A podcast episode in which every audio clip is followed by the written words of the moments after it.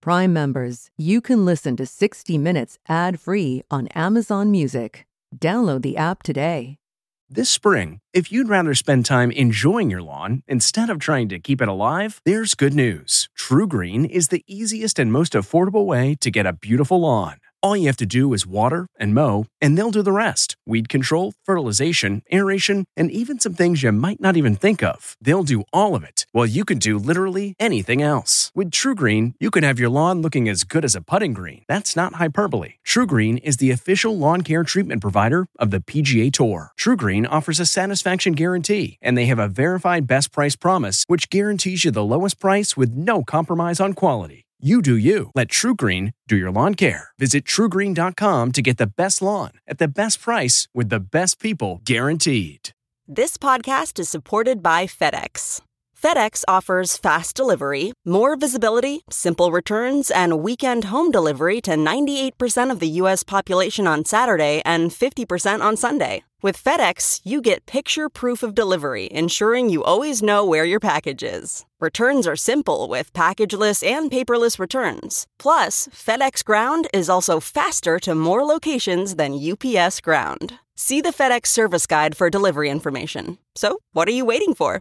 See what FedEx can do for your business. Absolutely, positively FedEx. 60 Minutes, coming up next.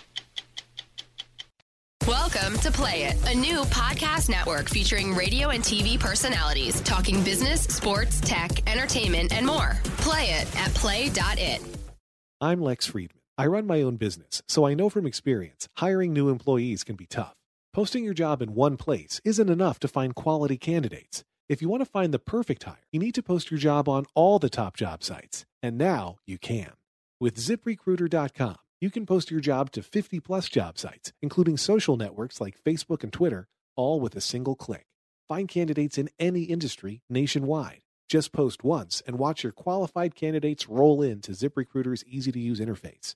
And with ZipRecruiter's premium traffic boost, you can get up to 3 times more candidates. Quickly screen applicants, rate them, and hire the right person fast. Find out why ZipRecruiter has been used by over 200,000 businesses right now.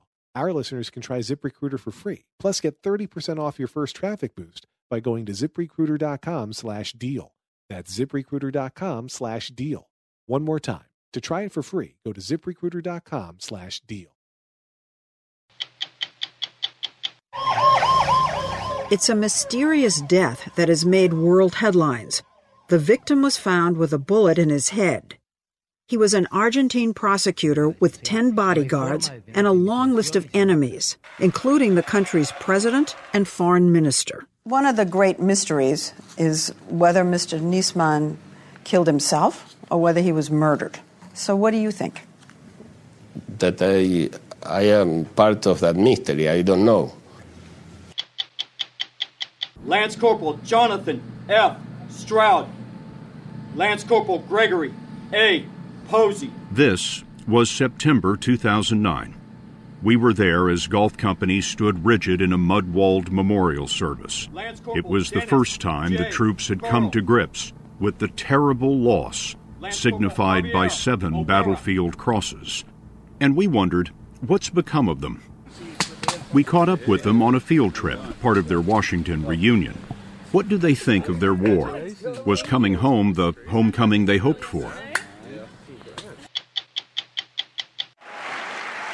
When he made his comeback, Levine, now in a wheelchair, before even lifting his baton, got a standing ovation. He would conduct Mozart's Così fan tutte, one of his favorites.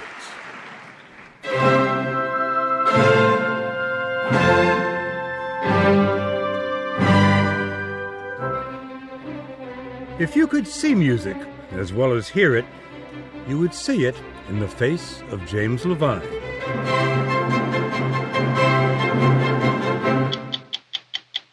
I'm Steve Croft. I'm Scott Pelley. I'm Anderson Cooper. I'm Lara Logan. I'm Bill Whitaker. I'm Leslie Stahl. Those stories, including one of the last completed by our colleague Bob Simon before he died, tonight on 60 Minutes. In the late hours of a January night in Buenos Aires, a dashing, driven Argentine prosecutor was found dead in his apartment, bullet to the head. It was the day before he was to publicly present his evidence that the country's president, Cristina Kirchner, had secretly conspired with Iran to cover up Iran's involvement in Argentina's worst terrorist attack 20 years ago. It immediately became an international whodunit, in great part because of the key players, a hard-charging, high-profile prosecutor and a fiery populist president with a penchant for high drama. What everyone wants to know is, was it murder? Was the government somehow involved? Or was it suicide? Forensic teams scoured the crime scene for clues. Only the victim's DNA was found. His name was Alberto Nisman, 51, a father of two. He was a prosecutor with 10 bodyguards and a long list of enemies. In the days before his death, he had grown worried for his and his family's safety. Just hours before he died, he asked Diego Lagomarsino, a tech worker in his office, to loan him his gun. So as far as we know, you were the last person who saw Nisman one day before he died. Did he say why he wanted the weapon? Yeah. He told me, "Do you know how it feels that your daughters don't want to be with you because they're afraid that something will happen to them by being next to you?" I had never seen Nisman so concerned. Didn't you say to him, "Why do you need a gun? You have 10 bodyguards." Yes, that's the first thing I asked him. And he answered, "Because I don't trust my bodyguards."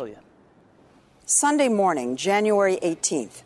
Nisman is up in his apartment, here up on the 13th floor. But things aren't quite right. He doesn't respond to repeated phone calls from his bodyguards. We know from the coroner that he died around 3 p.m. in his bathroom, his body slumped against the door. He had been struck by a bullet at point-blank range above his right ear.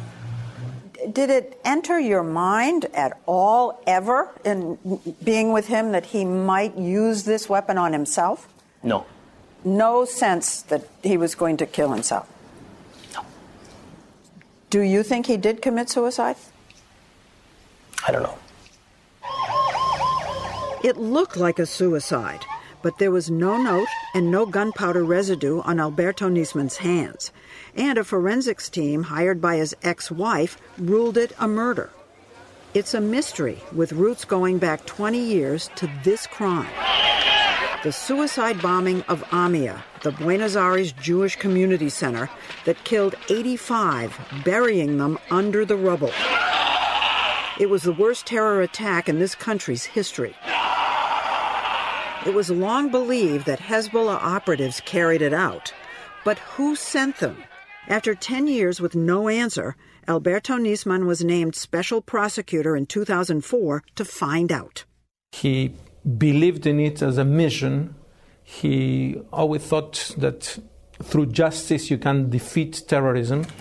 Gustavo Perednik, a close friend who wrote a book about the case, said that Nisman, after investigating for 2 years, charged Iran with ordering and financing the attack.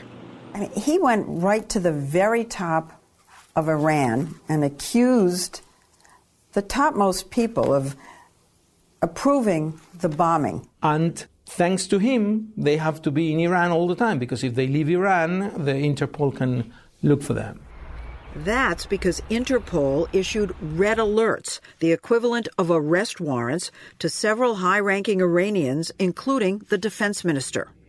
Alberto Nisman would spend the rest of his life trying in vain to get them into an Argentine court. So he was stunned when 2 years ago his country's foreign minister signed a memorandum with Iran in which the two countries agreed to interrogate the accused officials together. The memorandum itself is a joke, because it meant basically that Argentina had to give to Iran all the results of its investigation against Iran for the Iranians to check. That was absurd. Prosecutor Nisman felt betrayed, saying this was negotiating with the terrorists responsible for the attack. He saw it as part of the government's tilt toward anti-Western regimes, shepherded by the foreign minister, Hector Timerman, who agreed to talk to us at the foreign ministry. There's been a lot said about your government shifting policy, foreign policy, away from the United States. Why do you think that an alliance with the United States is the only way a country can have a foreign policy? We have an independent foreign policy. Independent of the United States. Independent foreign policy. But you used to be very close to the United States, and that is no longer the case. I don't think it is so good to be close to anybody. Problem is, Alberto Nisman was close to the Americans and stayed close. According to leaked State Department cables, Washington was always pressuring him to keep the focus on Iran. Do you agree with those who say that Mr. Nisman was a puppet of the United States and the CIA? Well, puppet is a very strong word to use by a foreign minister. Under the sway of? Mr. Nisman used to go to the American embassy here in Argentina and tell in advance what he was going to do.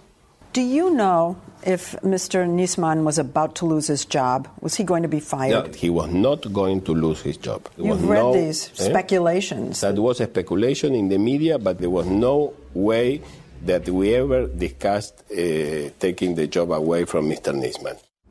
To this day, the case of the bombing of the Jewish Community Center remains unadjudicated, the evidence gathering dust in a giant warehouse in downtown Buenos Aires. Over 500,000 yellowing documents, folders, audio cassettes. And now Argentina has a new mystery, because 2 months ago, Prosecutor Nisman went on television with an explosive accusation that President Cristina Fernández de Kirchner and her foreign minister had negotiated a secret deal with Iran to improve trade in exchange for dropping those red alerts. Perednik said Nisman saw this as colluding with the enemy. This time he said, I'm going to put them in jail. I'm going to put them in jail. And them is the president and the foreign minister. But 4 days after his accusation, Nisman was dead. President Kirchner, not one to hold back, immediately took to Facebook to suggest it was suicide, then abruptly backtracked and called it murder. People took to the streets in protest, calling for justice. Polls show a majority here think he was assassinated, and the president's opponents think she had a hand in it. This country has a history of assassinations. For years, under military dictatorship, political rivals simply disappeared. But Argentinians thought they had put that behind them. I've heard people talk about Argentina being drawn back into its dark past. No. Assassinations? No. It's impossible. We're talking about things that were terrible, terrible. One of the great mysteries is whether Mr. Nisman killed himself or whether he was murdered. So what do you think? That I am part of that mystery. I don't know. He's part of the mystery because he was one of Nisman's targets. The day after he died, the prosecutor was scheduled to appear before Congress to publicly present a 300-page report backing up his charges. He said that you, in 2011, met in Syria with your Iranian counterpart. He said that you said, and this is a quote in the report, Argentina is no longer interested in solving the attack, the bombing here. It prefers to improve its trade relations with Iran. Well, that's a lie. That's a total lie. I never said that. Mr. Nisman never showed any evidence that I said that. He didn't have that on tape or anything like that. He cannot have something in tape because I didn't say it. Nisman says that you offered to lift the red alerts. That is... It's totally logic. I mean, you have to read the law. The only one who can cancel the red notice is the judge. So, I cannot lift the red alerts, okay? I am not allowed. You could not make a deal to, you could not promise to. I cannot do it. So is it possible that the prosecutor's charge against the president and foreign minister was without merit? In an evidence room stacked 2 stories high with investigation documents, we met the Argentine judge who issued those original red alert arrest warrants. You were the judge who made the request of Interpol to arrest these people, those red alerts. Yes. Did this government ever ask you to ask Interpol to lift the red alerts? No, never. Never. No government, no person, nobody. It seems Interpol never got a request to lift the arrest warrants from anyone. 2 days after Nisman made his accusation, the former head of Interpol sent this letter to the foreign minister affirming that the government was 100% committed that the red alerts remain in effect. So 180 degrees from what Nisman said. And I read that in public. How could such a seasoned prosecutor make such a huge mistake? President Kirchner speculated that her enemies fed Nisman the erroneous information, then killed him, hoping she would get blamed. She pointed, for example, to the man who gave him the gun. So the president named you as someone suspicious in this case. She says that you're an agent of the opposition. No. Here are some of the rumors we've heard about you. That you're a spy. No soy una espía. I am not a spy. That you're an agent for a foreign government. Iran, Israel. No. No. We haven't seen any evidence to back up the president's charges about Lagomarsino. A more credible target is this man, Jaime Stiuso, a powerful and shadowy spymaster who was Nisman's main source for years. One theory is that Stiuso concocted the accusation against the president in revenge after she fired him. Stiuso was fired the end of December. Right. And 14 days later, Mr. Nisman accused the president and myself. And you see a connection there. Oh, yes. The foreign minister suggests that the spy master manipulated Nisman into coming out with a sensational indictment against the Argentine government before the details could be verified. Those who believe it was suicide think the prosecutor came to realize he had been duped and snapped. Is it possible in your mind that he thought to himself, oh my, I got this terribly wrong and now I don't want to be embarrassed and have to testify publicly? Is that in your head? I cannot imagine what can go through the mind of a person like Nisman. And I don't want to speculate because the man is dead, he cannot defend himself, and so I will not speculate on what happened with him. There's a new building and memorial at the site of the 1994 AMIA bombing, a crime the prosecutor dedicated the last 10 years of his life to. Now that he's gone, the families of the victims fear they will never have justice. At the Jewish cemetery in Buenos Aires, Luis Chichesky visits the grave of his daughter Paula often. Just steps away is a fresh grave, that of Alberto Nisman.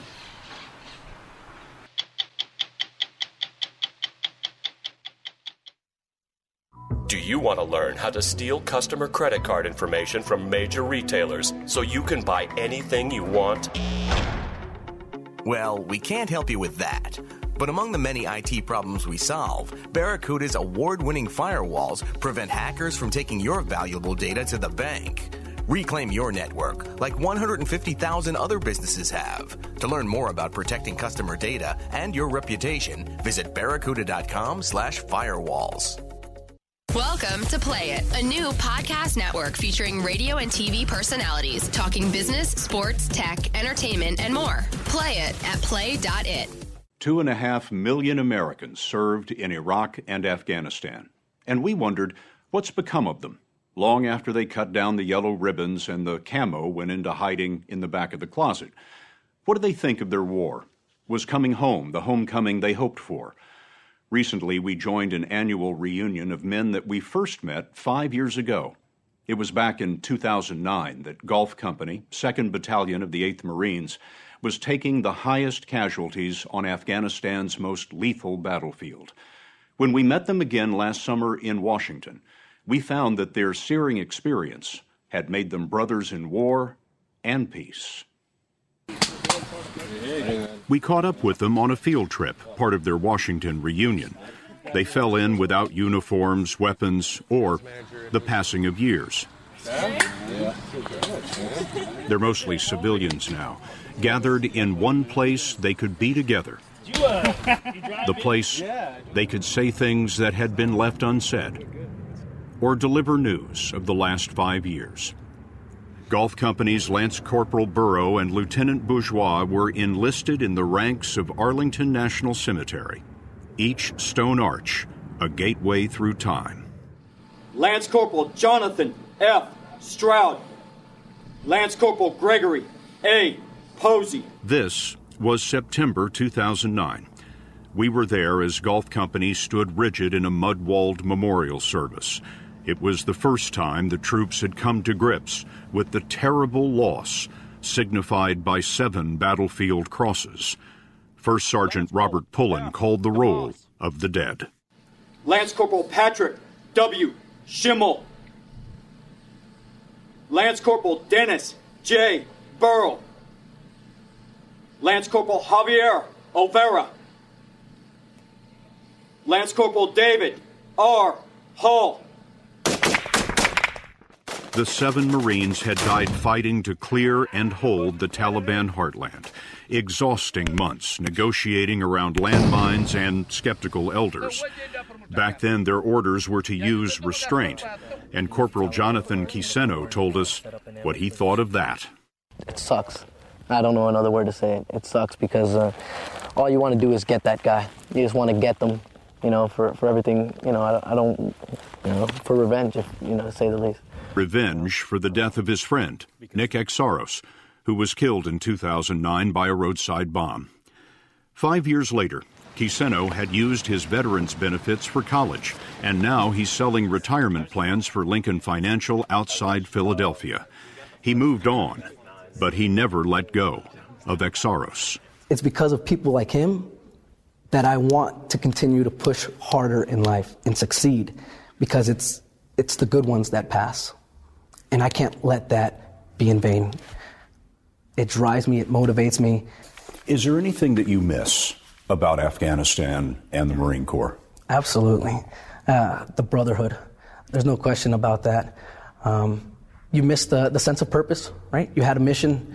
You felt accomplished with everything that you do, even at a young age. And I think when you transition into the real world, you have to find out what your mission is. You know, a lot of people would think you would try to forget Afghanistan, and it seems to me you're trying to remember it. I don't want to put it behind me. I want it to be real in everything that I do, because it gives me something to live for. It gives me something to stand for. I love the camaraderie and everything that came along with it. There's nothing like it. Nothing. I haven't found anything like it. Golf Company's Rory Hamill was so dedicated to the camaraderie, he went back to Afghanistan for another tour in 2011. I suppose it was to try and get back at the guys that killed my brothers. Tell me about the day you were wounded. Came across a local national who gave us some intelligence on the ground that there was an IED in a compound next to his house. I took the minesweeper off my point man's back, and I jokingly said, "See you on the other side." I got about 3/4 of the compound swept, and then I stepped on a low metallic pressure plate. And my leg was instantly sheared off. I remember it seemed very surreal. My vision went gray. There was a lot of ringing, dust everywhere. When the dust settled, his right leg was gone, halfway up the thigh. At Walter Reed Medical Center, President Obama brought him an honor. He ordered me with the Purple Heart. It was amazing. It was an amazing experience. You must have been in a pretty dark place otherwise. Oh, yeah. The first 2 weeks, a lot of the thoughts going through my head were, why didn't I die? What am I going to do now with my life? Were there times that you wish you hadn't survived? Yeah. I was contemplating taking my own life, but sitting and thinking about it, realizing that I have children that depend on me, I knew that was not the right course of action. Urged onto a different course by his father, Hamill pressed through counseling and physical therapy. He's found work managing logistics in a Navy program for wounded warriors. Having been through everything you've been through, would you do it again? In a heartbeat. It made me the man I am today. whether they like it or not. I still feel responsible, for them. They're still your Marines. They always will be. Golf's battalion commander was Lieutenant Colonel Christian Cabaniss. In this summer of decision in Afghanistan in 2009, you are going to change history. Living the dream, one minute at a time. Today, he's Colonel Cabaniss, and he joined this reunion. Why do you think some of the Marines are still struggling after they've come home, after 5 years? I think in some ways we all do when we come back. It's because we're trying to put that experience into perspective. I joked, I'm never more popular coming home from a deployment than right before the bus door opens. Superman's coming, Superman's coming, Superman's coming. The door opens, oh, it's just him. And they expect you to fall back into those roles. Husband, father, brother, nephew, cousin, uncle, as if nothing changed. There were definitely times when I questioned what we were doing over there. 5 years ago, Dan O'Hara was a fresh second lieutenant leading his first combat platoon. What's the biggest threat to your Marines? The biggest threat would be the improvised explosive devices. He told us then that he joined the Marines because he didn't want to regret not serving. It turned out we met on what would be his worst day. We should be good pushing up through here until we get near that IED site. It was a mission to defuse a landmine, and it went exactly according to plan. But on the way back, Lance Corporal David Hall detonated a second bomb. And the next day, O'Hara tried to give meaning to Hall's death. So just understand, we're doing the right things. We're doing good work. We're making a difference here. We're here fighting for the people of Afghanistan. We're here ultimately fighting for our country. Should we have been in Afghanistan? I don't know. Maybe the answer is yes. Maybe it's no. And so when I run into people who say, tell me about Afghanistan. What were our goals there? Should we have been there? I think I'm in the same boat where I would say, to be honest with you, I don't know. After two tours and a lot of questions, O'Hara's been recruited into General Electric's program for returning vets. He's a project manager for GE Oil and Gas, and sometimes he thinks about running for office. I had done what I wanted to do in the Marine Corps. I could say I deployed twice in the defense of my nation, so that was something I was proud of. There's certainly a part of you that says, I'm glad that that's over with. Goodbye to all that. Yeah. Goodbye to Afghanistan. I won't be seeing you again. Those images are burned in your head, man. They never go away. They never go away. Afghanistan did not leave Golf Company's Devin Jones. Like many others, Jones brought the war home. It was rough. I didn't do anything during the day. I moved at night. That was it.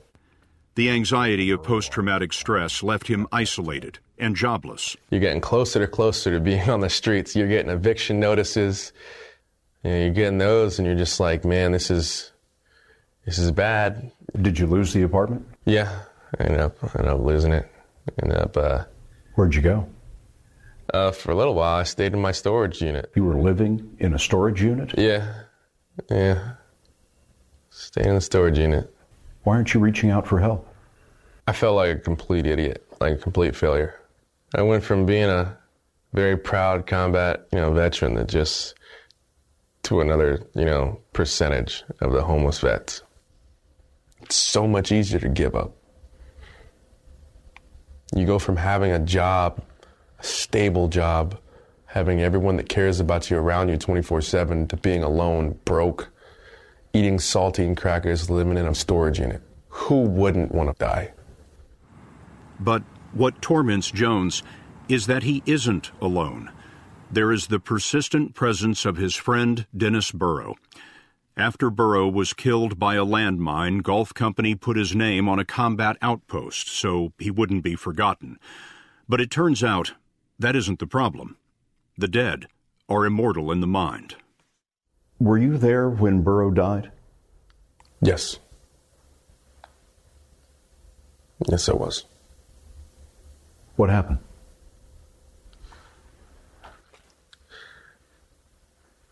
I'm not sure if I really want to go into detail on that too much.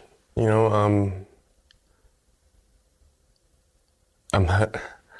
don't want to be the person that the family hears that from. if they don't already know. You know, it's not easy to think about that day because that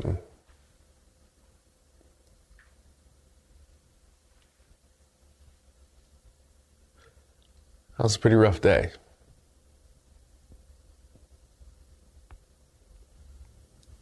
Sorry. I'm sorry that it's so hard to remember that.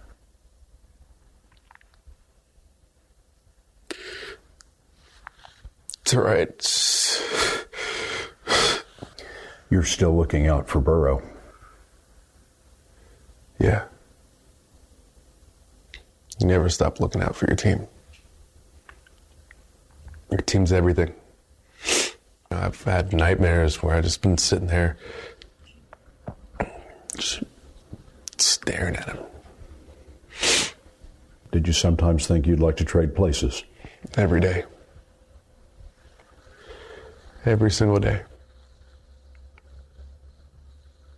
How do I deserve to be here?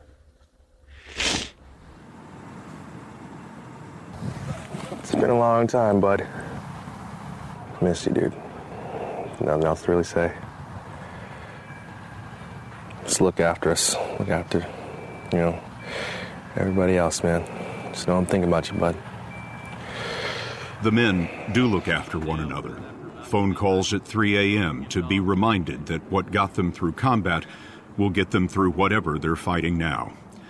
There is a bond that only a vet can know that does not loosen with time.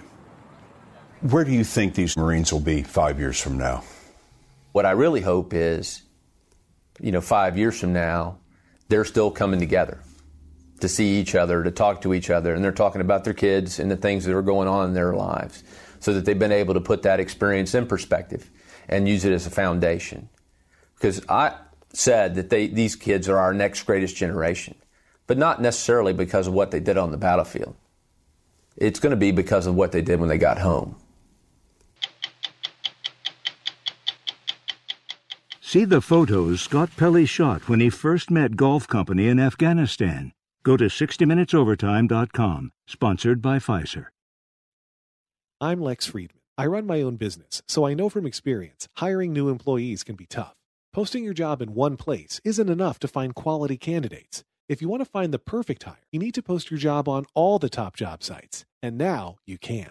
With ZipRecruiter.com. You can post your job to 50-plus job sites, including social networks like Facebook and Twitter, all with a single click.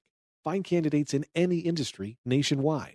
Just post once and watch your qualified candidates roll into ZipRecruiter's easy-to-use interface. And with ZipRecruiter's premium traffic boost, you can get up to 3 times more candidates. Quickly screen applicants, rate them, and hire the right person fast. Find out why ZipRecruiter has been used by over 200,000 businesses right now. Our listeners can try ZipRecruiter for free. Plus, get 30% off your first traffic boost by going to ZipRecruiter.com/deal. That's ZipRecruiter.com/deal. One more time. To try it for free, go to ZipRecruiter.com/deal. Welcome to Play It, a new podcast network featuring radio and TV personalities talking business, sports, tech, entertainment, and more. Play it at play.it. James Levine is America's greatest living conductor in the judgment of many music lovers, including our late colleague Bob Simon, who could often be found attending Levine-led performances at the Metropolitan Opera. Before we lost him in a tragic car crash last month, Bob completed a story on the 71-year-old maestro who has directed and defined New York's incomparable Met for almost half a century, has guided and inspired 3 generations of the world's best singers, and become America's most influential maestro since Leonard Bernstein. Under his baton, the Met became the House of Levine. 4 years ago, a terrible accident left him partially paralyzed. As Bob Simon reported, only believers in miracles thought Levine could return to the podium. But after a 2-year absence, he did. When he made his comeback, Levine, now in a wheelchair, before even lifting his baton, got a standing ovation. That usually happens at the end of an opera, not at the beginning. he would conduct Mozart's Così fan tutte, one of his favorites.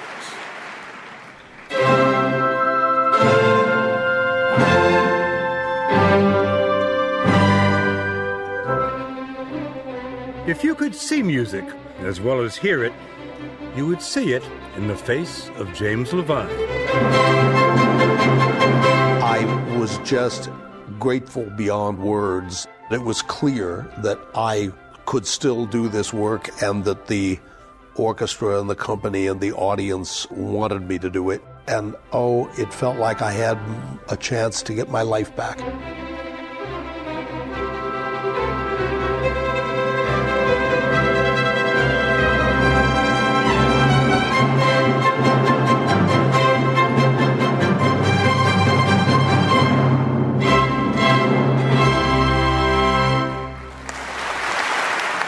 Are you aware of how sad, even desperate, many of the musicians and singers were when you weren't around?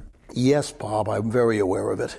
They called me, they wrote me letters, and the messages were always, we need you, get well, come back as quick as you can. It was a fantastic motivating thing for me. I didn't conduct for really 2 seasons, and it felt like forever. It also seemed like forever not only to the Met, but to the entire world of opera.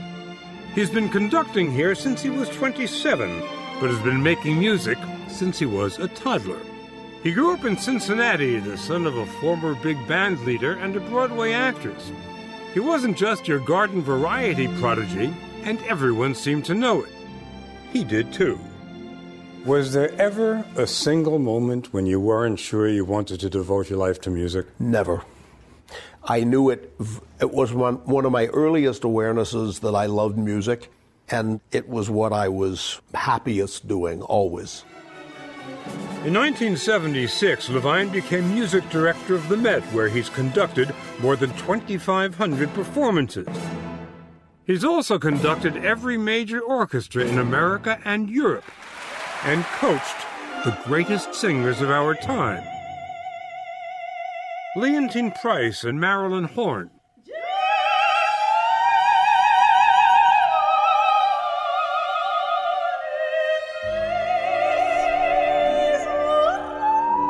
Renee Fleming.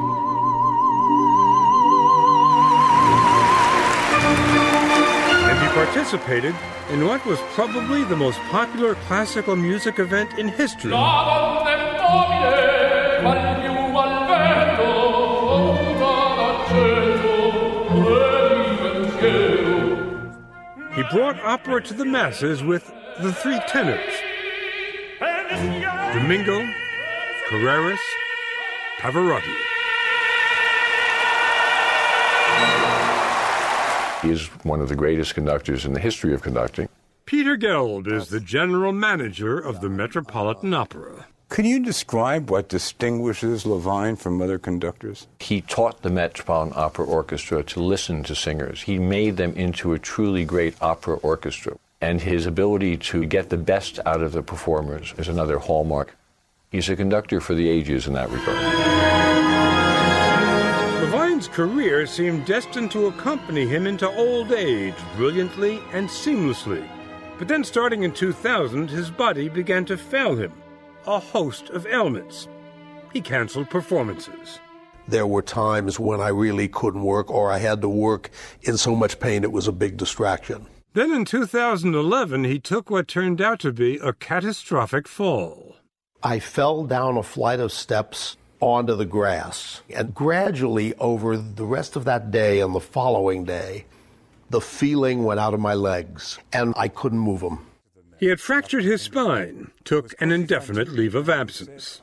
Was there a moment when you realized, I think I'll be able to conduct again? No, but there was a moment that I remember after what seemed like an endless number of days. I kept saying to my leg, go on, move.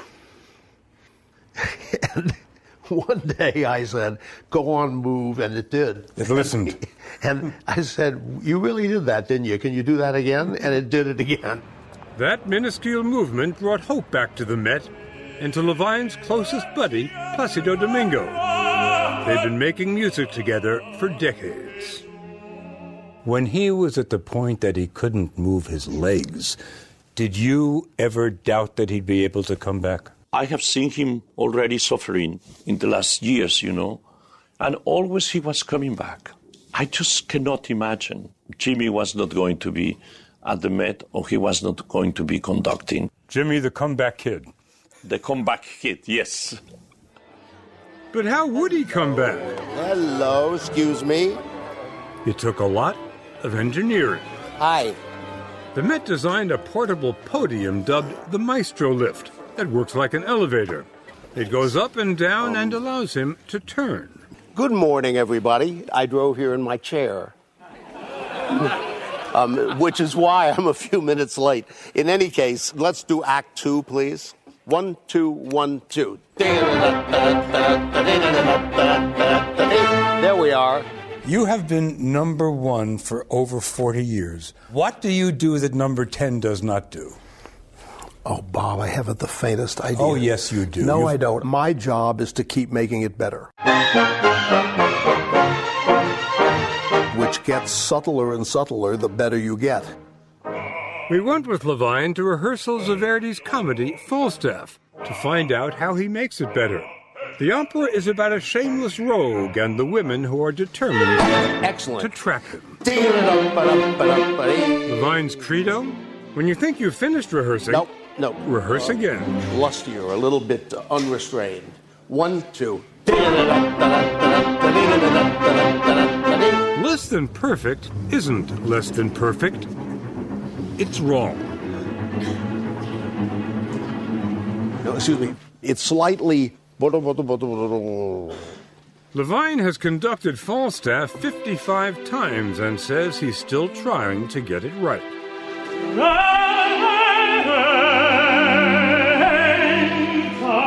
What'd you say? Wow. He's been working with the great American mezzo-soprano Stephanie Blythe since she was a student of his 20 years ago.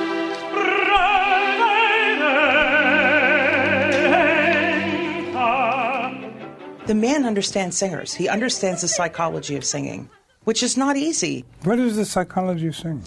Well, everyone's different, you know. We're like a load of snowflakes up there.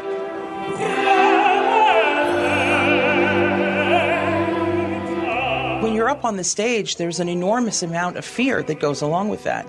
You can't take a risk unless you're brave. And you can't be brave if you're looking down in the pit and you see the top of someone's head. Good, Steph.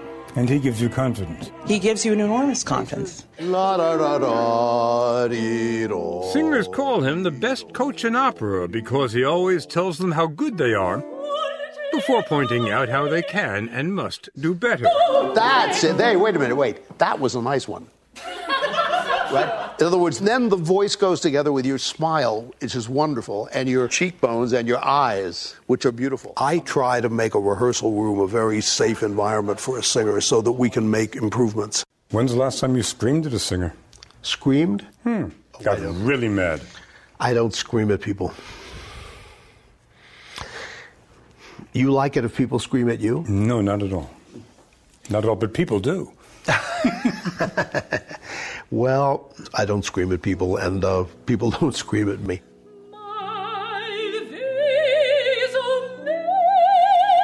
Instead, they just sing their hearts out. Not too much crescendo, folks. Under the voice.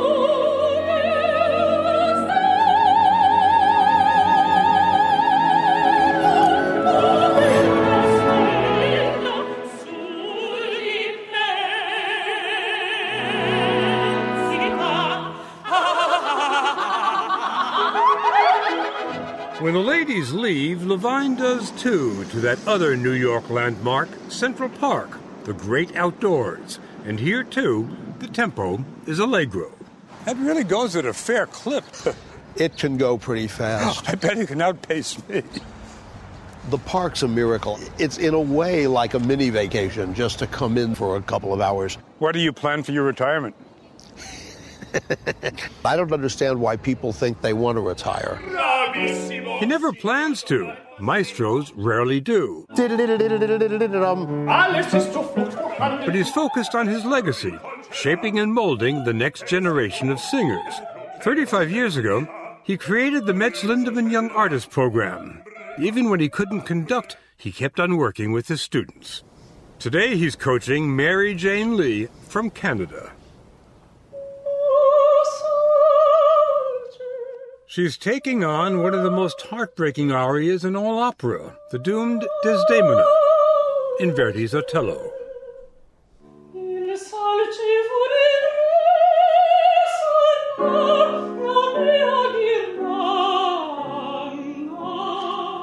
Levine has conducted Otello more than any other opera, and with the greatest divas of the century. But watch him with this young student. He seems as moved as he's ever been.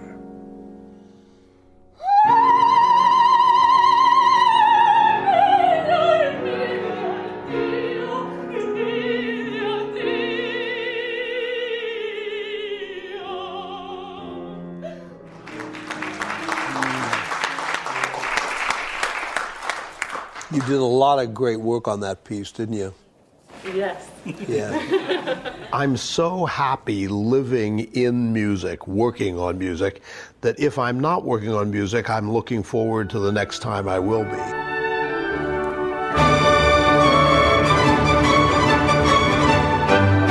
be. Take it into your nervous system and into your ears and into your heart and into your intellect directly.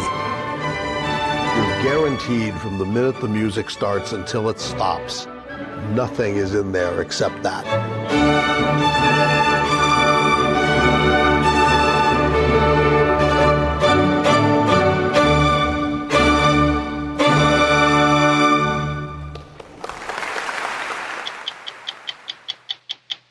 Now an update on our story about the company Lumber Liquidators. Last week, we reported on high levels of formaldehyde found in tested samples of laminate flooring made in China and sold by the company. After our story aired, the Consumer Product Safety Commission requested the results of the tests 60 Minutes commissioned on that flooring, which we provided. We've also been flooded with mail from viewers concerned about their own laminate floors. The California Air Resources Board has updated information for consumers. You can find the link at our website, 60minutes.com. I'm Anderson Cooper. We'll be back next week with another edition of 60 Minutes. If you like 60 Minutes, you can listen early and ad-free right now by joining Wondery Plus in the Wondery app or on Apple Podcasts. Prime members can listen ad-free on Amazon Music. Before you go, tell us about yourself by filling out a short survey at Wondery.com/survey. Are you a fan of 60 Minutes? You can represent the most watched series on television with shirts, sweatshirts, mugs, and more at ParamountShop.com. You can take 20% off with code MINUTES20. That's 20% off at checkout on all 60 Minutes products with code MINUTES20 at ParamountShop.com. Hi, this is Jill Schlesinger, CBS News business analyst, certified financial planner, and host of the Money Watch podcast. This is the show where your money is not scary. It is a show that's all about you. It's your questions that make it possible for me to provide unconventional and entertaining insights on your money, and maybe more importantly, on your life. Follow Money Watch wherever you get your podcasts. You can listen ad-free on the Amazon Music or Wondery app.